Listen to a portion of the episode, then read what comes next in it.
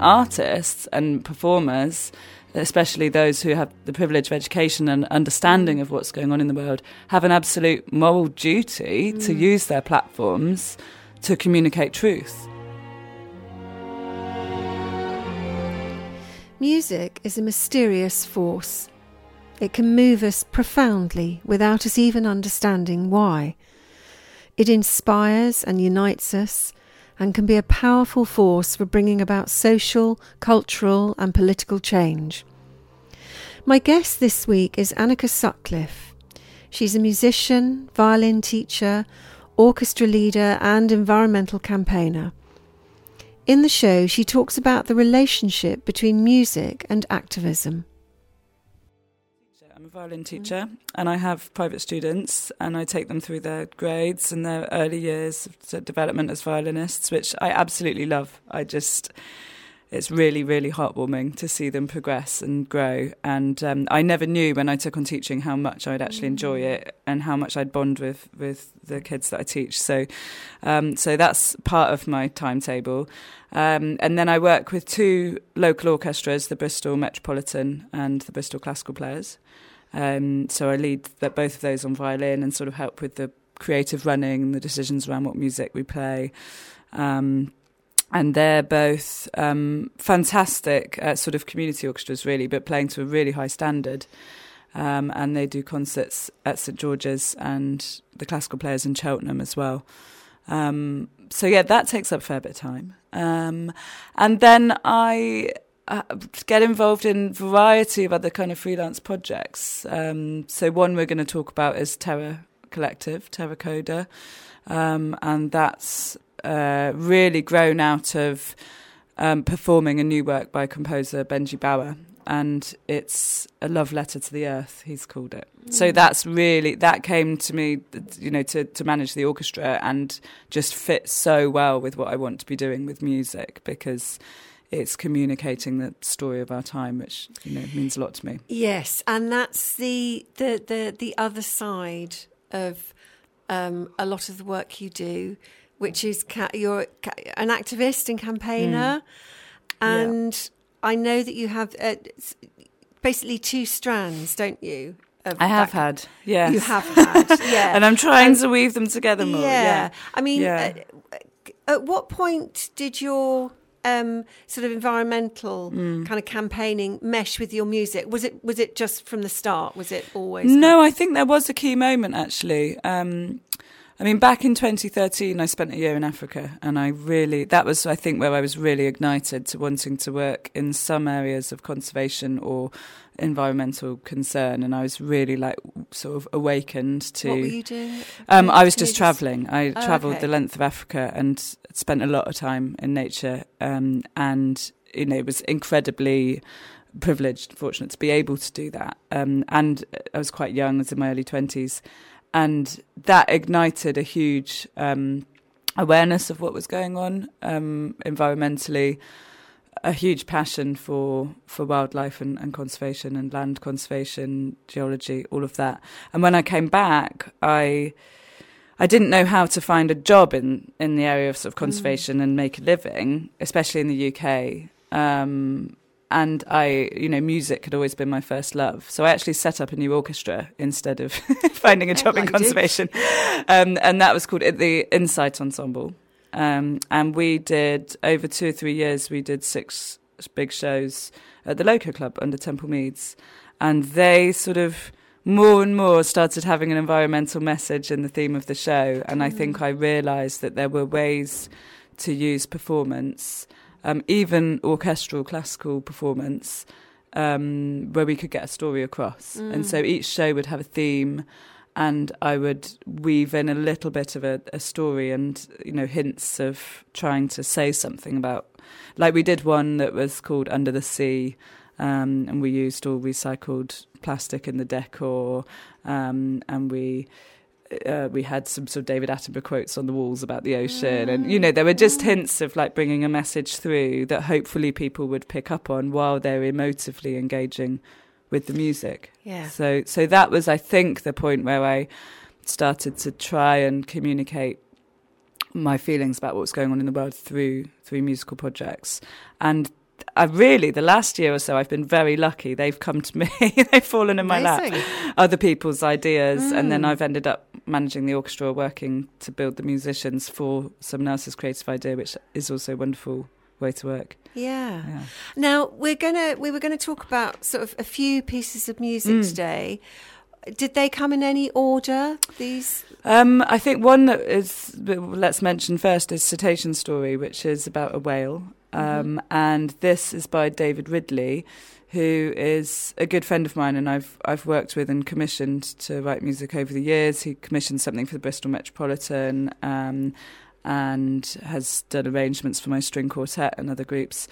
Um, this piece about a whale, he I think he had conceived it years before, and then when we did our Insight Ensemble show themed Under the Sea, um, he said, "Oh, I have got this piece about a whale that I could sort of resurrect." And I said, "Great, that sounds beautiful." And it's for double bass solo, which is really rarely heard as a solo instrument, and string orchestra. Um, and in the show itself, it was really magical because I got an artist, um, Ruby Bird, to paint um, paintings of a whale while we played the piece in the background. And each show she did another whale as it was at a different point of sort of breaching out the water. And we, we lined up the four paintings at the end of four shows. And that as a memory of that run of shows was, was a really moving, emotive moment. Um, and it's a very sad piece of music. He realizes he's the last whale in the ocean.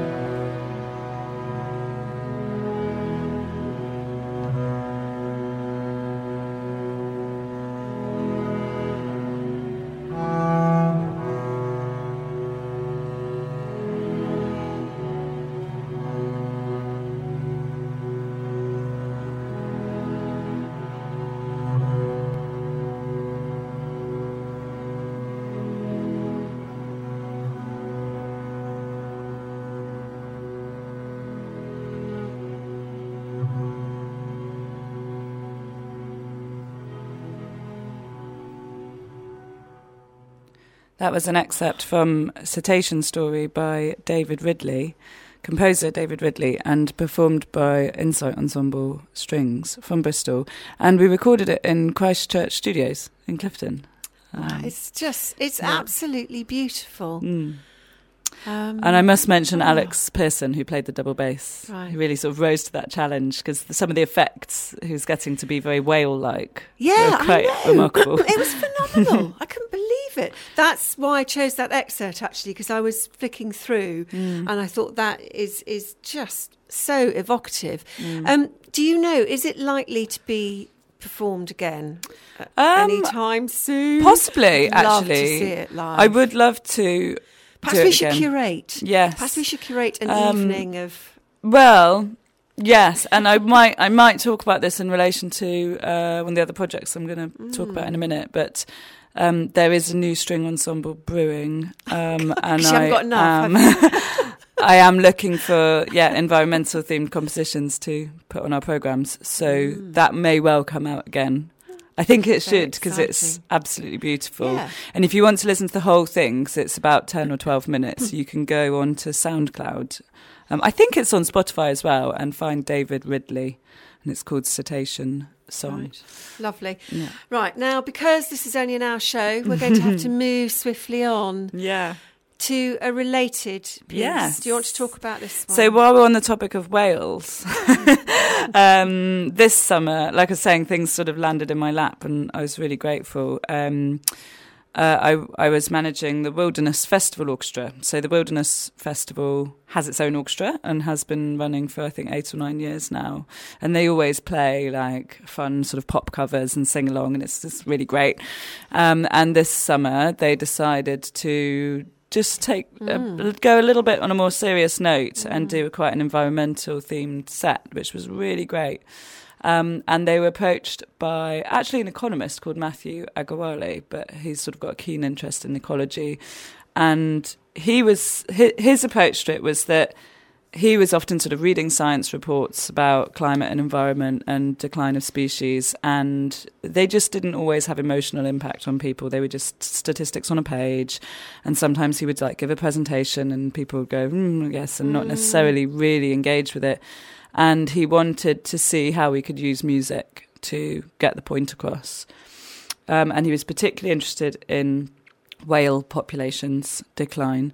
So he got in touch with Ewan Campbell, who's the conductor and does some composition and arranging for the Wilderness Orchestra. And they worked together to redact the Hebrides Overture. So you might know the Hebrides Overture by Felix Mendelssohn. Um, it was written at the turn of the 20th century. Uh, about the sort of crashing waves around the Hebrides, and it's really stunning, evocative piece, and very full uh, as a whole orchestra piece. And they took out um, a note per whale that had died since it was written, which mm. is devastating to listen to because the music becomes more and more sparse and empty and you can you can really hear that absence um, and it's sort of it was very difficult to play because we had to just play kind of one note in each bar of mm, where there would have been a whole yeah. run of semiquavers um, and we did this at the festival we recorded some of the rehearsal um, and did it at the festival, and then it was made into a video after, which mm. hopefully communicated that mm. point about the whales. Uh, we have yeah, a we have it, I unfortunately again because of the restriction of time, I've had to cut this right down and really sort of concertina it. But just to give you a flavour, yeah, totally. Um, uh, let's just have a Go listen now. And you do hear from Matthew and Ewan at the beginning, just mm. briefly. Redaction is a term normally associated with censorship and, and silencing history. And so I find it a really, a, a really apt term for this piece, whereby we're showing how human interaction with nature has silenced nature, has removed it, deleted it. I've wanted to do this for 10 or 12 years. Um, to convey the scientific information in a way that people care about. Because for a decade, I've been standing up in front of audiences with PowerPoint slides and nobody cares. Um, but music is visceral and it's emotional, and it will land in a way that none of my talks do. So I hope you can make this work.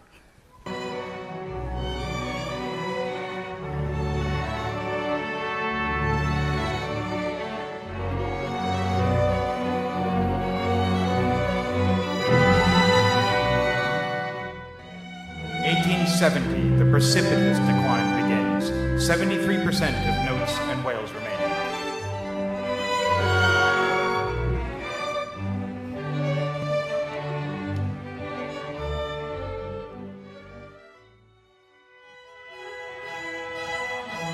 1900, 50% of notes and whales are gone.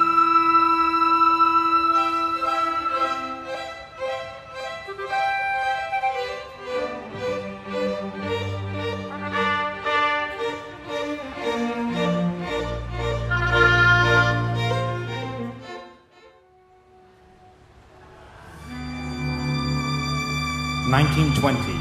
This is the low point. Just thirty-three percent remain.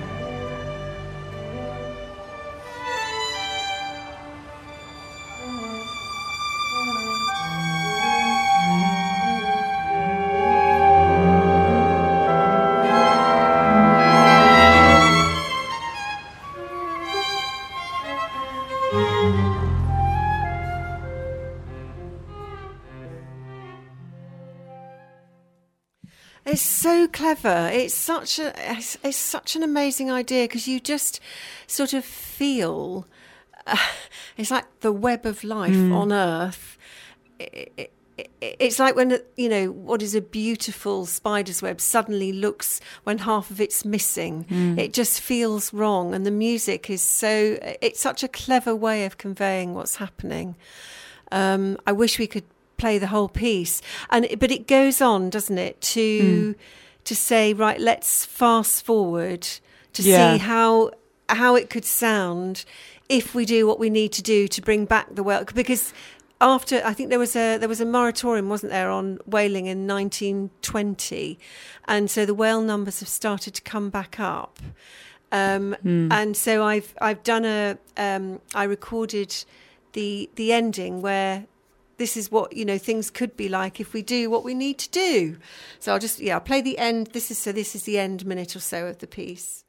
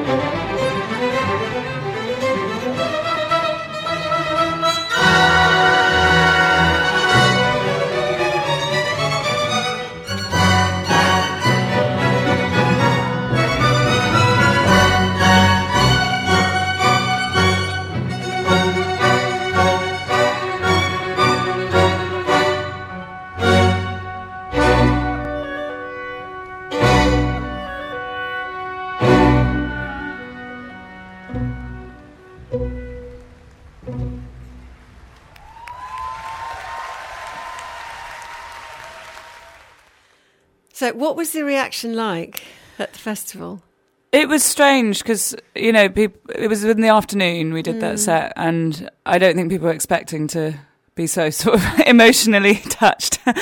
um, and I actually thought it was perhaps um, I mean, you get this with like BBC nature documentaries. They always want to end hopefully. You know, they always want to have this like it's a happy ending. Like that's mm. kind of not what's going on out there. Like, mm. yes, whale mm. populations have stabilised in some places, but we were only looking at one species mm-hmm. as well, mm.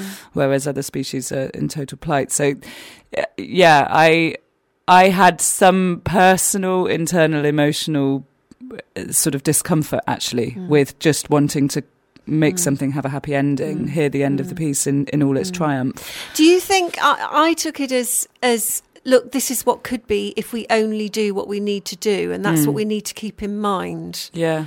It's really difficult, this balance between, and I see it a lot yeah. on places like Twitter, especially amongst young people, saying, look, please don't be all doom and gloom because um, it just makes we're despairing enough already. We don't, I don't want to despair anymore, and mm. it just kills. It. Uh, people were talking about the difference between hope and optimism as well. Yeah, and optimism is useless because if you're just going to sit there and be optimistic about the future, you're not going to do anything to try and make it well, better. I, I think you've got to um, be true. You've got to be truthful. To be true. And yeah. I think, you know, looking at all of the sort of social movements that have inspired so much action in the last few years, um, hearing the hard truth and that having an emotional impact on you does motivate people. Mm.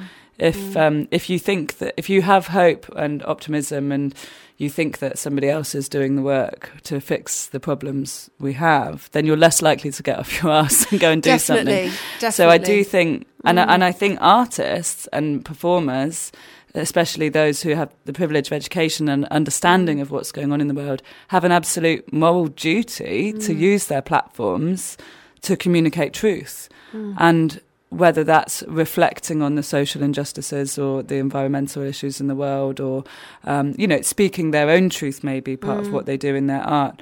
Um, mm. But that's what art is really. It's communicating through a medium that captures people emotively, communicating some yeah. truth, whatever that truth is. And I think we have an opportunity as artists to be really hard hitting, actually. Definitely. I think, and I think the, the point about the optimism versus hope is that mm.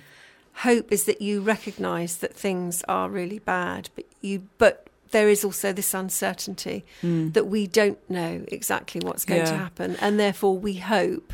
Whereas optimism is you just don't, yeah, nothing happens. Mm. Um, I mean, for me, the hope that comes, the hope that I see when I work with orchestras is the togetherness. It's the mm. community and the togetherness, and mm you know what what the orchestra as a unit as a team as you know a sharing of love a focus of concentration and uh, together mm. um, that's for me where the joy mm. and the mm. hope mm. comes because yeah. it sort of communicates that very beautifully yeah it, absolutely yeah. absolutely um, it's almost quarter to 12, and uh, you're listening to One Love, One Planet with me, Penny Southgate, and I'm talking to co BCFM presenter Anneka Sutcliffe um, about the way that music can help to convey the plight that we are currently in.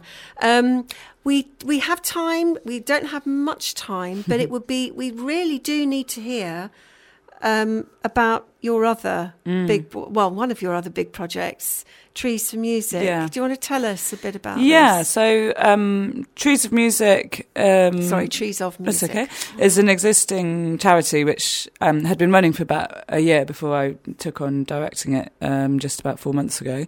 And basically, it's trying to connect the music industry, particularly string players, um, with issues of environmental concern because um, it's very niche. But the wood that our yeah, it uh, is. it's quite niche.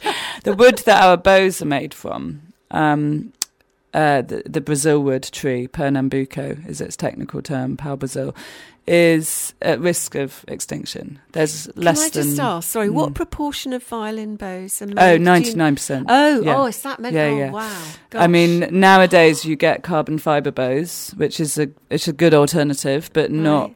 not doesn't respond and react quite as well as mm. Pernambuco. Um, but there are literally less than 2,000 of these trees left, mature trees in the wild, so to speak. Um, and they only grow in the Atlantic forest in Brazil, which is sort of northeast Brazil. Mm-hmm. Um, they need the nutrients that come off the Atlantic and the particular conditions there. So, um, Trees of Music as a project, which its umbrella organisation is RAIN, uh, which stands for Regenerative Agroforestry Impact Network, bit of a mouthful. um, and they're planting various species in this part of Brazil, working with local communities, working with indigenous people, farmers, schools, um, to regenerate the forests. And it's not just planting the trees like in plantations and then putting them in the forest, but it's also uh, bringing springs back to life, mm. um, you know, looking at nutrients in the soil, all the kind of wholesome ways which are going to keep a forest healthy. And Pernambuco is one of the main species mm. they're planting. So through this story of the, you know, the decline of this particular tree um, that classical musicians, particularly string players, have relied on for three, four mm. years. Our bows have been made from this. It's um, you know, I, th- I think it's just a way of it connecting, isn't it? Because mm, a lot absolutely. of people think, well, how does this environmental crisis really affect yeah, me? Yeah, and it's like, well, let's look at your just instrument in your example. hand. Yeah. Yeah, that we're not going to be able to continue making bows from this material in the next decade or two, um, unless we get very serious about planting. Mm. Um, and and it's just it's, it's devastating that we've the forests, the Atlantic forest, has been reduced by ninety four percent what it was 94%. a century ago. Um, you see the same thing in, in Borneo mm. with virgin forests, and now what's all palm oil, and you you know mm. you see this all yeah. over the world. Um, but it's a really particular story that Trees of Music are looking at um, to try and grab the attention within the classical music world, particularly.